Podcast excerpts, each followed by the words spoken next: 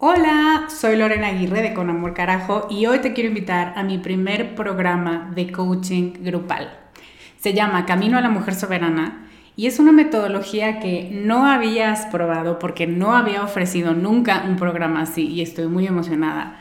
Es un coaching en grupo donde en ocho sesiones vamos a trabajar con la niña buena interna. Vamos a trabajar un bloqueo por sesión que estás cargando que no te permite construir una vida plena porque se activan respuestas de tu niña buena interna. Y te voy a dar una práctica para ejercitar una habilidad que contrarreste este bloqueo y, muy importante, vas a tener el input, las vivencias y las mejores prácticas de tus pares, de otras que están igual de interesadas que tú en trabajar con esta niña y con esta soberana y de quienes te vas a enriquecer mucho. Entre las habilidades con las que vamos a trabajar está el merecimiento, usar tu deseo como brújula, aprender a recibir, la autorregulación emocional y cuatro habilidades más. Este es un grupo reducido, tenemos 15 sillas y una de ellas puede ser para ti. Te invito a que vayas a descubremasdeti.com diagonal camino para revisar las ocho habilidades completas la metodología mayormente explicada, los planes de pago y para que veas dónde nos puedes encontrar si tienes preguntas. Te esperamos allá para recorrer este camino juntas. Hiring for your small business? If you're not looking for professionals on LinkedIn, you're looking in the wrong place. That's like looking for your car keys in a fish tank. LinkedIn helps you hire professionals you can't find anywhere else, even those who aren't actively searching for a new job but might be open to the perfect role. In a given month, over 70% of LinkedIn users don't even visit other leading job sites. So start looking in the right place. With LinkedIn, you can hire professionals like a professional. Post your free job on linkedin.com slash achieve today. Bienvenida con Amor Carajo. Este es un espacio para hablar sobre todas tus emociones sin juicios para abrazar tu imperfección, para aceptar todo lo que eres y para desarrollar autocompasión. Me da muchísimo gusto que estés aquí. Si quieres sumarte a mi lista de correo para saber más de mí y de mis programas, deja tus datos en descubremasdeti.com diagonal lista. ¿Empezamos?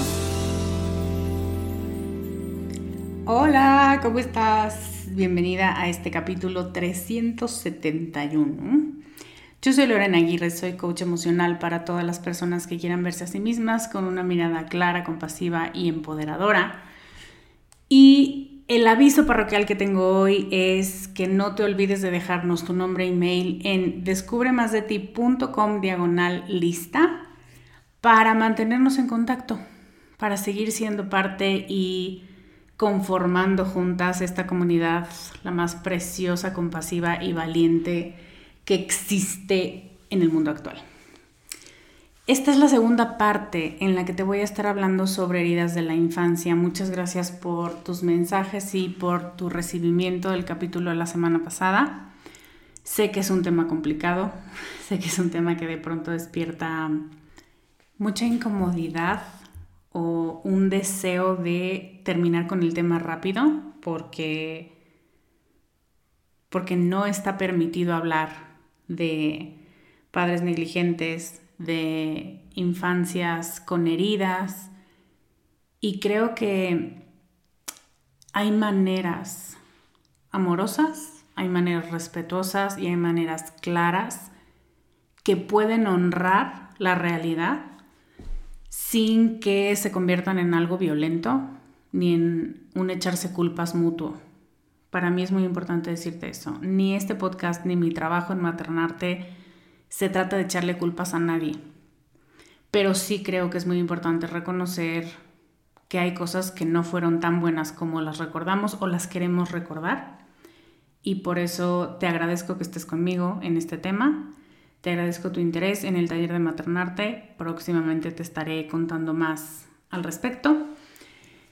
Pero vamos a empezar con esta segunda parte. La primera pregunta en realidad es una respuesta muy larga a dos preguntas que recibí. Te las voy a leer. Anónima dice, ¿cuál es la utilidad de revisar heridas de la infancia si ya hemos crecido y tenemos nuevas formas de ver la vida, más herramientas, nuevas relaciones? Muchos de los padres que traumatizaron a sus hijos han cambiado para bien su forma de tratarlos. No es nocivo para la salud mental hablar y hablar de lo mismo todo el tiempo y abrir heridas viejas. Y Patricia dice, cuando comentas que las heridas son parte de nosotros y nos van a acompañar toda nuestra vida, me quedo pensando, cuando ya identificamos qué nos está pasando, qué herida estamos despertando, creo que es más fácil afrontarla desde la parte adulta. Muchas gracias Anónima, muchas gracias Patricia. Tengo muchos puntos al respecto, así que gracias por dejarme nombrarlos. Sí, has desarrollado mecanismos de afrontamiento, pero muchas veces hacemos cosas a un nivel inconsciente y esto es lo que muchas veces nombramos auto boicot. ¿no? Me estoy boicoteando. Es que no sé por qué hago esto. Es que solo me la paso poniéndome el pie. Es que me voy a hacer fracasar a mí misma. Em, no voy a lograr mis metas nunca porque no sé qué estoy haciendo o por qué hago lo que hago. Sí sé lo que estoy haciendo, pero no sé por qué, qué me mueve a hacerlo. Y muchas de esas cosas que llamamos auto boicot y que llamamos con todos estos nombres son heridas que no han sido vistas ni nombradas ni trabajadas y que incluso nos pueden estar generando molestia, como por qué me quieres hacer hablar de una herida si yo ya estoy grande, si ya dejé de tener 8 años hace 40 años, ¿por qué me quieres regresar ahí? Y ahora que digo esto, es muy importante que sepas que nadie puede obligarte a ir a ningún lado para el que no te sientas lista. Es distinto cuando tienes un acompañamiento profesional y vamos abriendo consentimiento. Nunca nadie va a llegar y va a decir, hablemos de lo más doloroso de mi infancia. Nadie, eso es, eso es pura protección cerebral, pura protección neurológica, memorística y nuestro sistema nervioso maravilloso que nos protege. Pero es distinto. Te voy a forzar a que me hables de tu infancia y no podemos hablar de nada más que de eso, que vamos en un proceso, yo sé que estamos llegando a un punto que no te gusta, pero ¿qué te parece si lo probamos? Si vemos cómo se va sintiendo por aquí y qué podemos extraer, ¿no? ¿Qué joyas puede haber por aquí? Y bueno, ese solo era un paréntesis para recordarte que la dueña del proceso terapéutico y de exploración eres tú. Entonces vuelvo a la idea de no es auto boicot, no es que estés cableada para el fracaso, es que muchas veces es una herida que no hemos visto, por supuesto no hemos asumido, y es cuando hacemos uso de estas metáforas de las heridas y de la niña interna, es esta niña que está lastimada, que a la edad que tú tal vez recuerdes, tal vez no, pero chiquita, se quedó allí solita, esperando que alguien viniera a ayudar o a explicarle. Muchas veces lo que le falta a esta criatura es información, herramientas, un abrazo. No necesita mucho, pero sí necesita lo más básico. Son partes de nosotras, son momentos de nuestra vida que se quedaron sin cerrar, sin comprender. Y así los guardamos. Y como te decía, desarrollamos herramientas, mecanismos de afrontamiento, de, ok, no entiendo, pero voy a seguir. Y que seamos adultos más o menos funcionales no significa que no haya fuentes de dolor que podamos y sea nuestra obligación atender. Cómo atendamos esas heridas, esos dolores, esos huecos de información es fundamental y agradezco mucho esta pregunta porque sí, hay muchos especialistas y psicólogos y coaches y por supuesto que son las más. Gente con buena voluntad que nos rodea. Em, padres incluso, que te dicen cómo debes tratarlos. Em, hermanas, primos, tíos, que en vez de darte espacio para sanar, retraumatizan y hay muchas maneras de hacerlo. Lo puede hacer con comentarios como ya pasó, ay, otra vez con lo mismo, ya supéralo, ya estás grande. Mira, ahora que ya tienes hijos, hazlo mejor tú. Y también mediante reglas absurdas, sin sentido, mm, que lo único que necesitan de ti es que te calles. Como decirte, en mi presencia no vas a hablar de tu mamá. O cómo te atreves a decir eso de tu papá después de todo lo que hizo por ti. O por supuesto unas buenas ferias de culpa donde se te ocurre hacer un comentario doloroso sobre tu infancia y te responden agradece tú que tienes mamá. Ya quisiera yo tenerla todavía para abrazarla y para darle las gracias y te aseguro que contrario a ti, yo no me estaría quejando. ¡Pum! Te sacan la carta de la muerte, de la enfermedad, con tal de que te calles. Entonces quiero normalizar que el sentirte mal hablando de tu experiencia como niña, como hija y como alguien que tiene heridas de la infancia, sí se siente como estar en un campo minado, como, uy, perdón si mi experiencia les molesta, perdón si lo que voy a decir em, despierta en ti algo.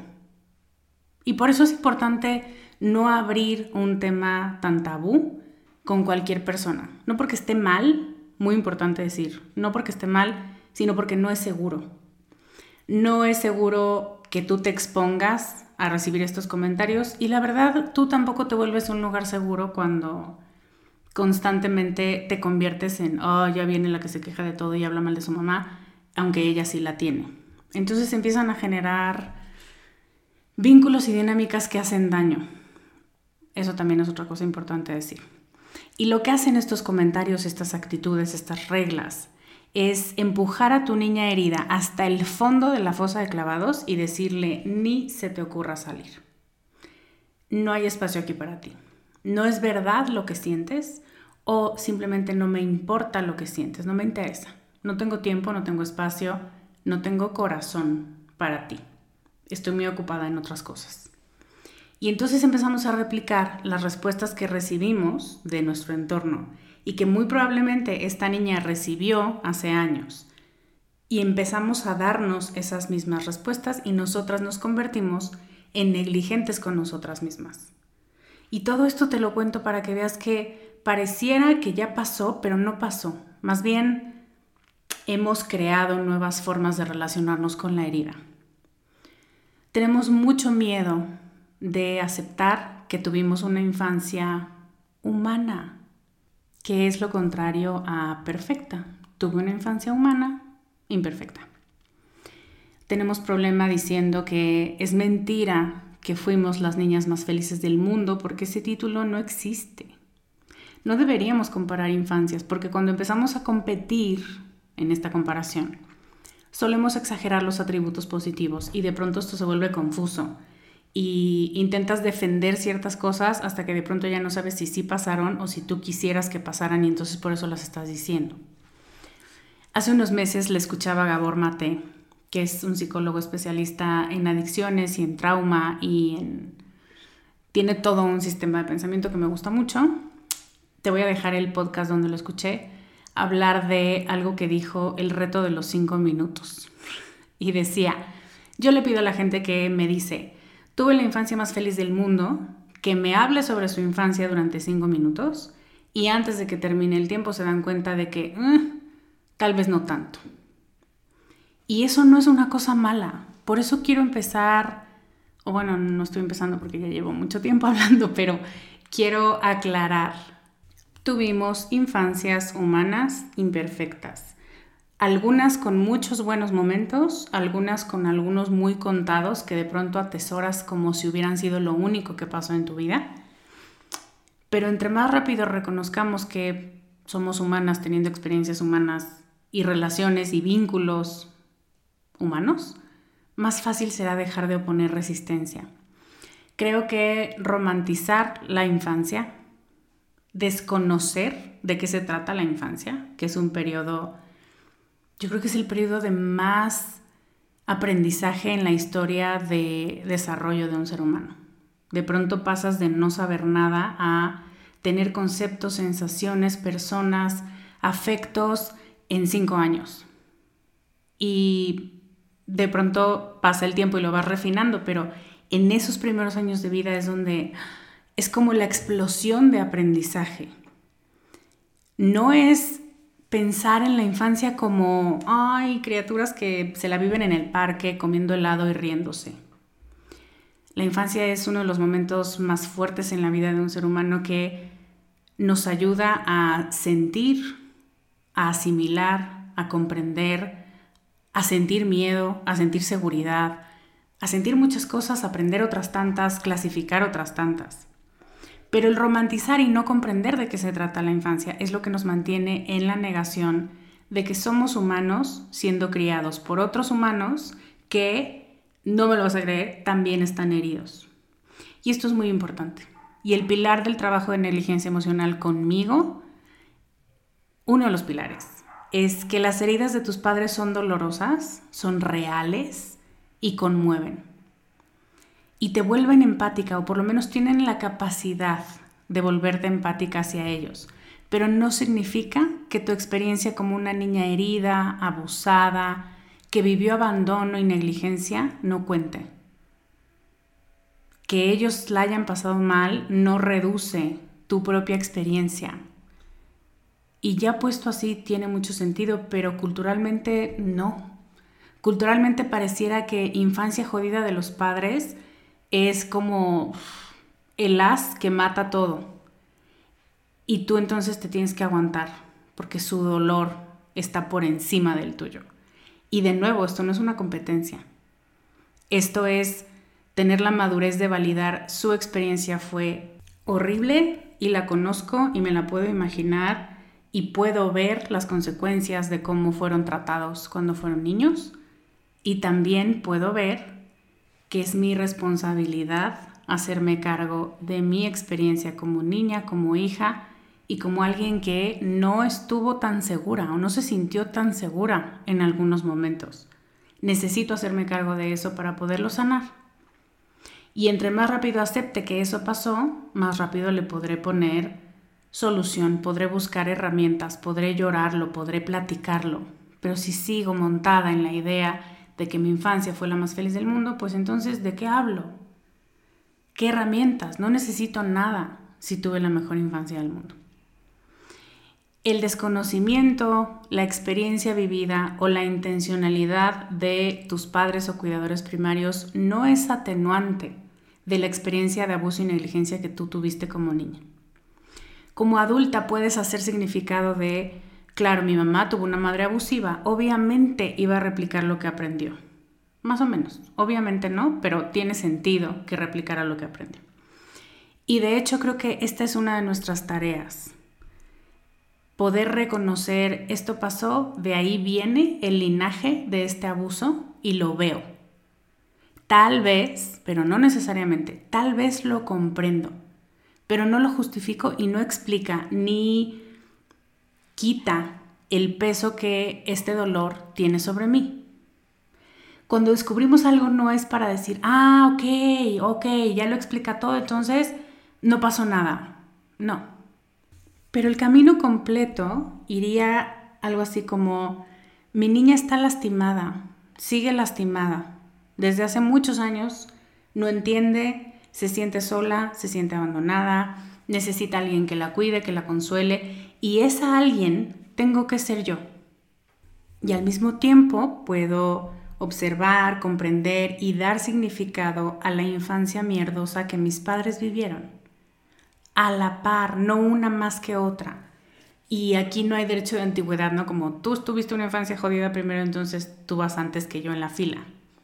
Y porque entonces, y eso lo dice Alice Miller en su libro, eh, quien viene después pues se jode porque yo estoy antes que ellos en la fila y ellos van a terminar pagando mi dolor y mi trauma. Y esos que vienen después pueden ser tus criaturas, pero también pueden ser tus sobrinos o pueden ser tus estudiantes o puede ser cualquier persona menor que tú que se queje de una infancia humana. Y aquí estamos, reciclando la mierda y normalizando el abuso y la negligencia y etiquetando a las criaturas, a nuestras niñas internas y a nosotras mismas como necesitadas dependientes. Cuando no es así y lo que necesitamos es alguien que venga y me explique, alguien, tú, Lorena adulta, ven y explícame qué está pasando porque llevo 30 años aquí y no puedo salir de este lugar porque tengo miedo de que afuera esté peor. Es reconocer, esto es un problema que no inició conmigo, la negligencia y el que seamos una cultura que tan fácilmente hiera no solo a las infancias, sino a otros humanos.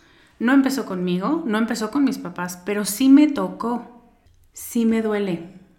Y sí tengo memorias muy desagradables de ciertos momentos.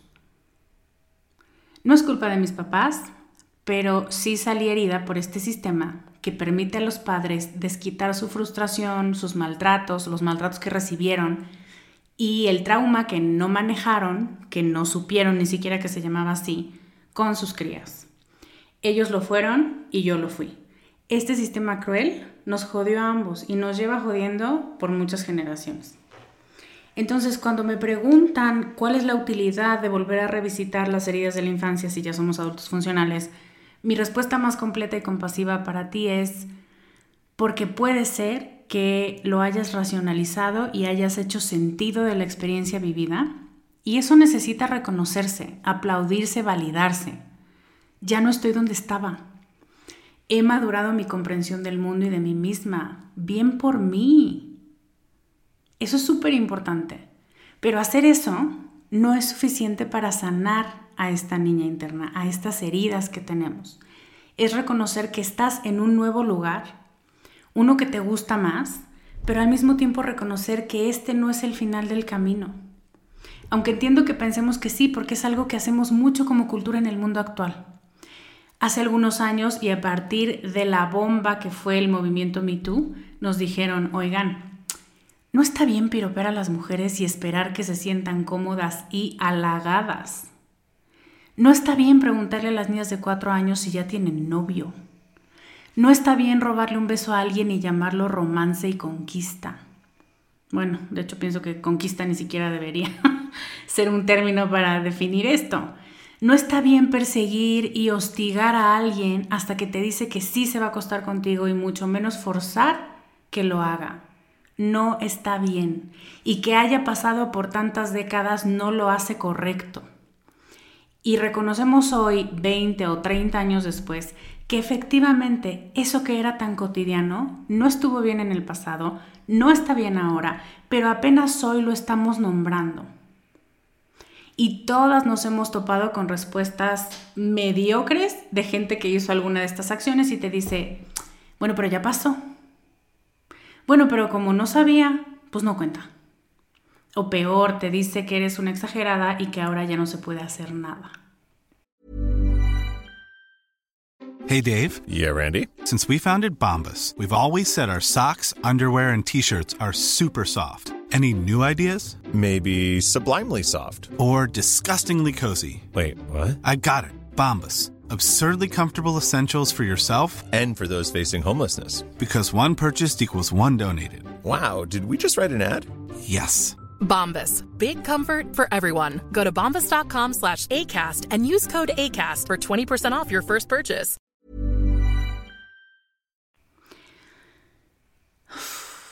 Y ya iba a decir más cosas, pero ese no es el tema, solo lo quiero usar para comparar. Hago este comparativo porque culturalmente tenemos muchos permisos de no hacernos responsables de nuestra historia y de la experiencia pasada, de intentar sacudirnosla muy fácil diciendo que mm, ya pasó, que podemos dejar el pasado en el pasado, atrás donde pertenece, porque ahora es borrón y cuenta nueva. Eres la arquitecta de tu propio destino, es un libro nuevo, no es cierto.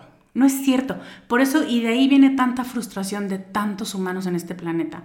Chinga, si estoy escribiendo un libro nuevo, ¿por qué me sigue doliendo el anterior? ¿Qué estoy haciendo mal? Es un gaslighting cultural que con mucha facilidad se convierte en un autoengaño muy profundo, donde constantemente te estás viendo al espejo y te estás diciendo, no, no te puede doler, porque ya pasó. Ya no te claves, Lorena, es que porque eres así, eres súper obsesiva y de hecho empezamos a ponernos etiquetas. Empezamos a googlear qué significa que me la pase pensando en mi infancia. Ah, parece que tengo un trastorno obsesivo compulsivo. Preferimos sacrificarnos a nosotras mismas y ponernos una etiqueta y autodiagnosticarnos con algo que probablemente no es, que decir el sistema es una mierda, el sistema estuvo mal. Y no puedo creer que sigamos pensando y sigamos nombrando cosas como que este es un libro nuevo diciendo que mi historia ya no cuenta. Eh, es que no puedo, es que estas frases y estos argumentos son de las favoritas de muchos de los motivadores que tienen millones de seguidores, que después de que se te baja la adrenalina, te sigues quedando con este vacío interno, pensando que tú eres quien está mal, pensando que por qué no puedes dejar el pasado en el pasado, pues porque no se puede.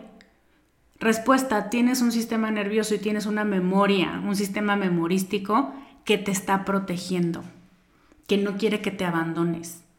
Eso es lo que está pasando. No estás haciendo nada malo, al contrario. El pasado no se queda en el pasado. ¿Qué, qué significa eso? No es una chamarra que te quitas o que puedes donar y ya olvidarte de que estuvo en tu vida.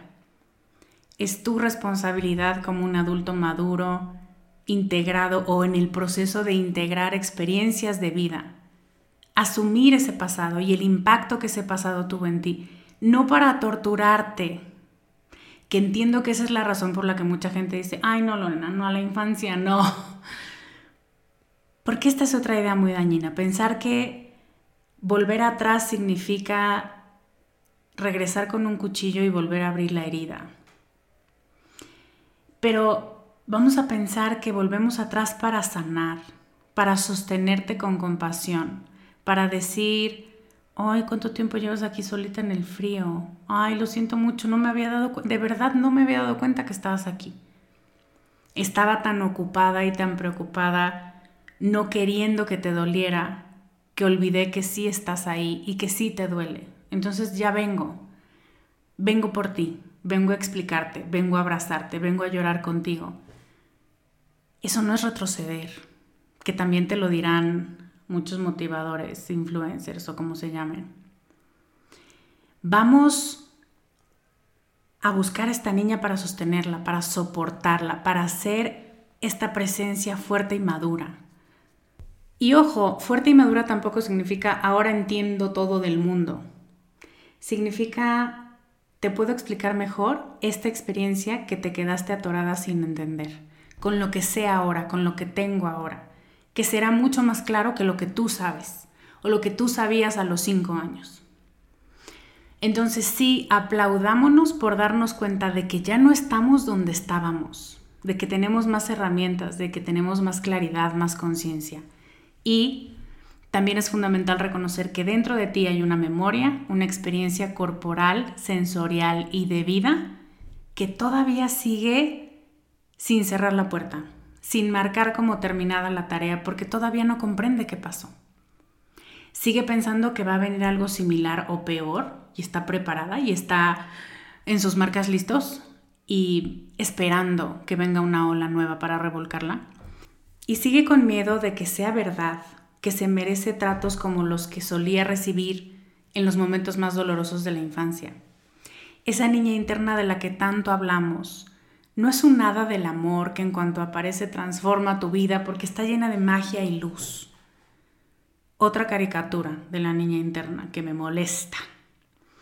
Muchas de nuestras niñas internas están, sí, llenas de risa y de curiosidad, porque esa es una de sus naturalezas, comprender el mundo a través del cuerpo y los sentidos, pero también están llenas de miedo y de duda y de inseguridad. Es que no sé si yo por reírme me van a regañar o si me ensucio con mucha tierra, pues se van a enojar conmigo. ¿no? Es como qué es seguro y qué no es seguro. Y nos necesitan para guiarlas a través del dolor y de la oscuridad. Y como dice Patricia, desde esta adulta madura que no huye del dolor, que le da la mano y que camina hacia la salida y hacia el aire fresco, sabiendo que cuenta con más recursos para poderla llevar en paz para poder integrar lo que esa niña no pudo en su momento. esa es mi respuesta más larga. Siguiente pregunta.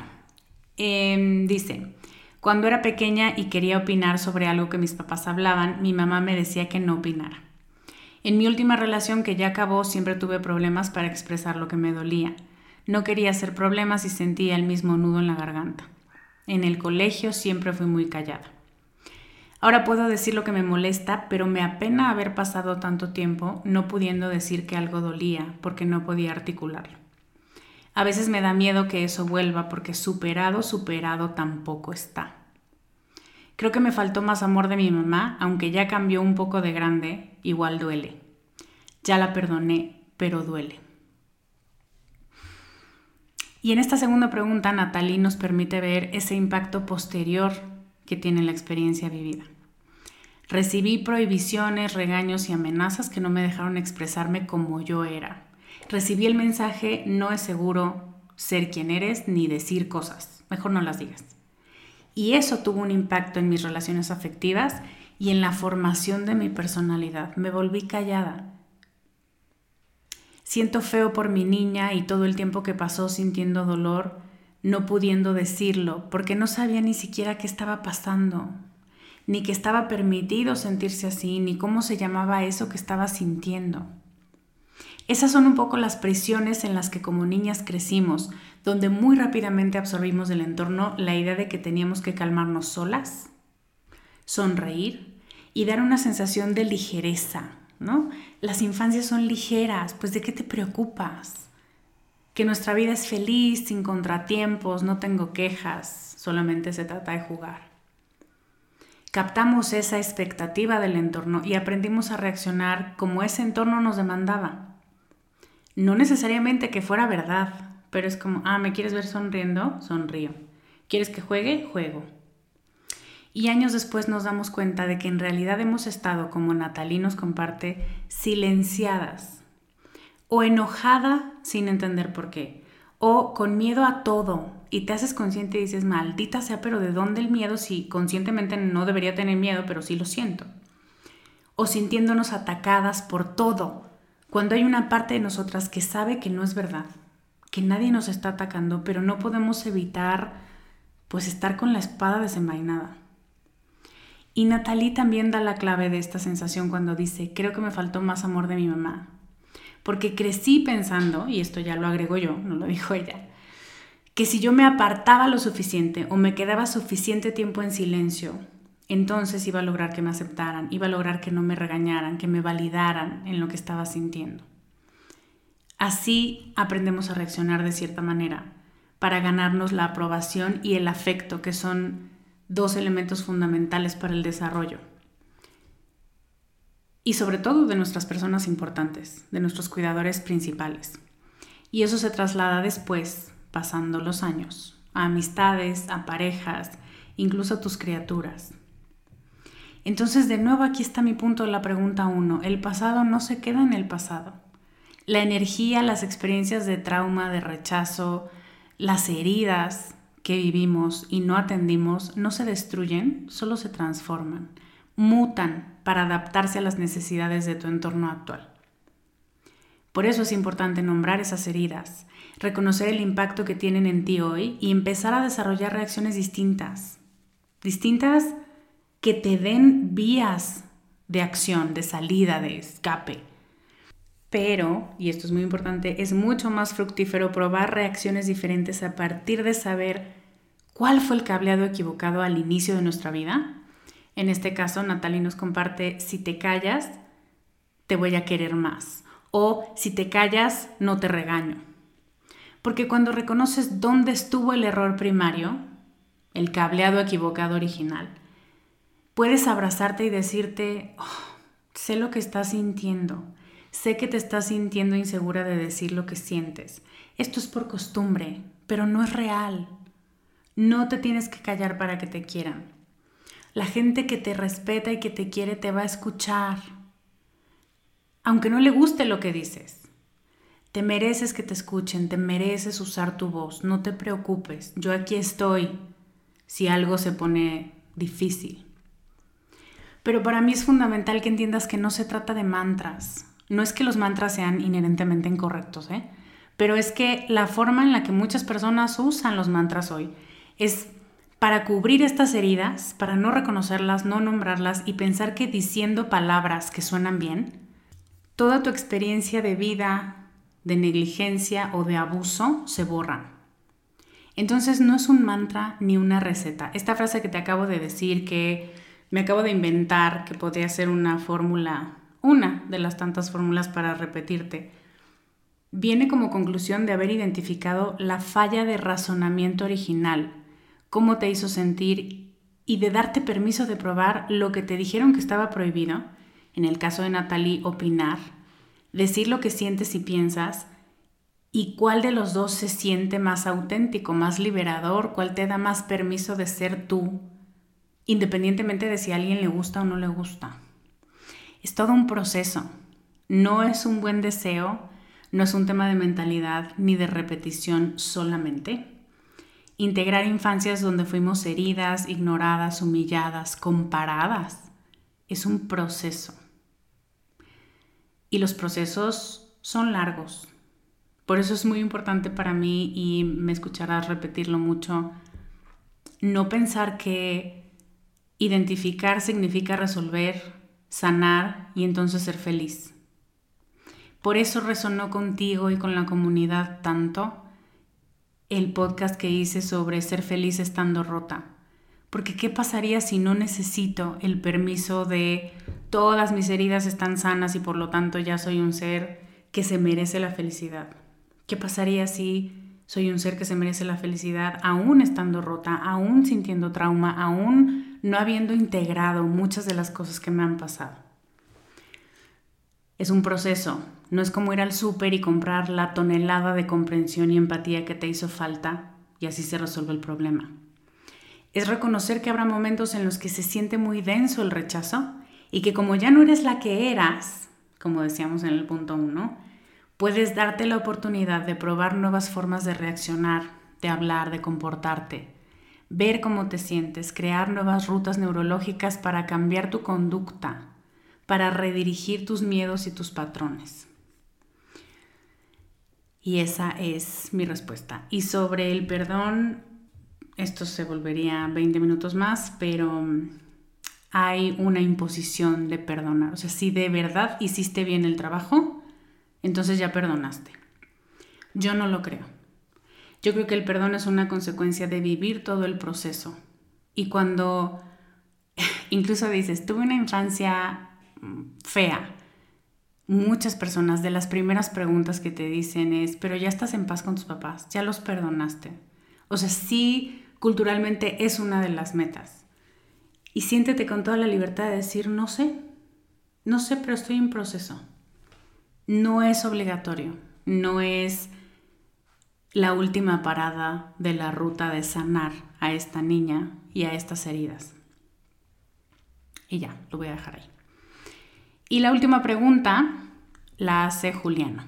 Hola Lore, a todas y todos los que escuchan esta podcast, mi pregunta es, ¿cómo puedo involucrar a mi niña en este proceso de sanación sin verme afectada y usándola a ella solo de vez en cuando, sino realmente sumergir a esa niña que me ha presentado estas heridas, pero que realmente ese lazo y esa relación sean genuinas? Y quiero cerrar con esta pregunta de Juliana, que agradezco muchísimo, porque implica una voluntad de relacionarte con un alguien, con una parte de ti que tiene una identidad, una historia, una serie de experiencias y que merece ser tratada como una persona y no como un recurso. Si tú googleas cómo tener una relación con mi niña interna, casi seguro, el buscador te va a cambiar la pregunta y te va a decir cinco cosas que puedes hacer para mejorar tus relaciones con otros a través de conectar con tu niña interna. Ahí es donde estamos parados como cultura en este momento, utilizando partes de nosotras para sanar otras. Palabra clave, utilizando. Y ahorita me viene mucho a la mente una escena súper tonta de una película que por algún motivo me sigue dando mucha risa cada vez que me la encuentro en la tele.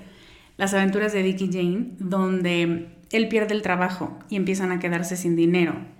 Y cuando se quedan sin jardín, él se despierta en la madrugada y va con todos los vecinos y corta tiras de pasto, una tira del pasto de cada vecino y tira por tira completa su jardín que se había quedado en pura tierra.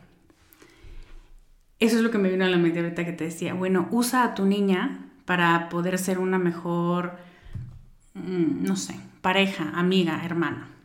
No es la solución usarte, no es respetuoso. Pareciera obvio, pero lo quiero repetir. Nos han enseñado que nosotras podemos con todo, que podemos solas, y lo que hemos interpretado es, está bien, pues está bien, mira, le quito tiempo y energía a ciertas partes de mí y de mi vida para enriquecer y sanar a otras. Ya luego veo cómo reparo el hueco que dejé allá. Pero la verdadera integración de las heridas de la infancia nunca te va a pedir quitarle nada a nadie, ni responsabilidad mucho menos a ti.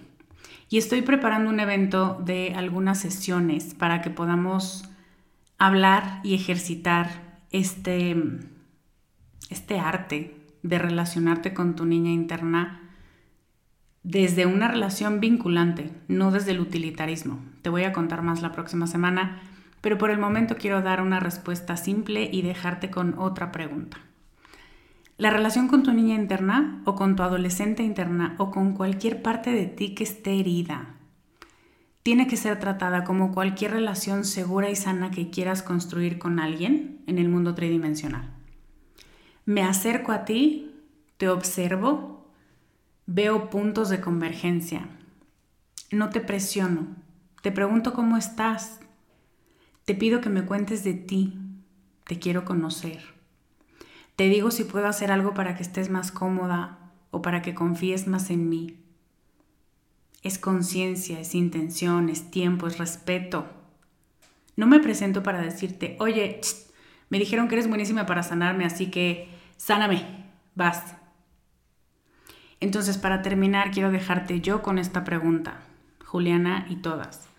¿Cómo crees tú que sería una buena idea entablar una relación con alguien desde el respeto y desde valorar quién es esta persona, no por lo que puede hacer por ti, sino porque valoras su existencia y valoras el vincularte con ella lo suficiente como para aprender formas sanas de comunicarte con ella.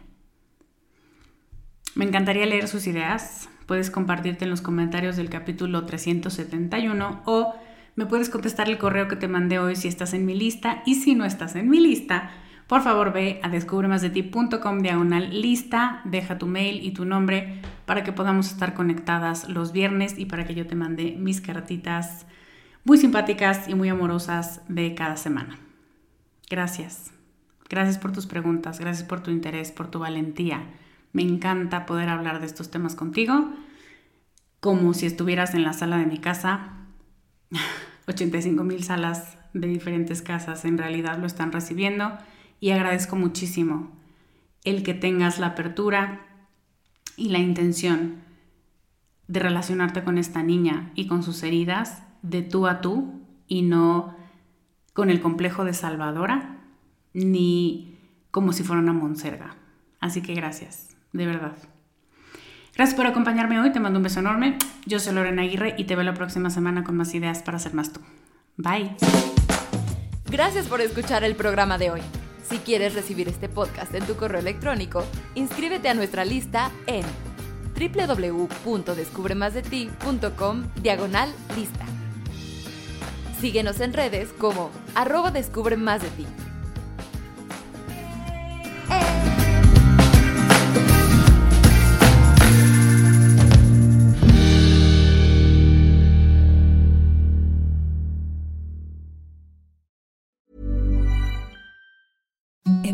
The softest sheets you've ever felt. Now imagine them getting even softer over time. That's what you'll feel with Bowl and Branch's organic cotton sheets. In a recent customer survey, 96% replied that Bowl and Branch sheets get softer with every wash. Start getting your best night's sleep in these sheets that get softer and softer for years to come. Try their sheets with a 30-night guarantee. Plus, get 15% off your first order at bowlandbranch.com. Code BUTTERY. Exclusions apply. See site for details.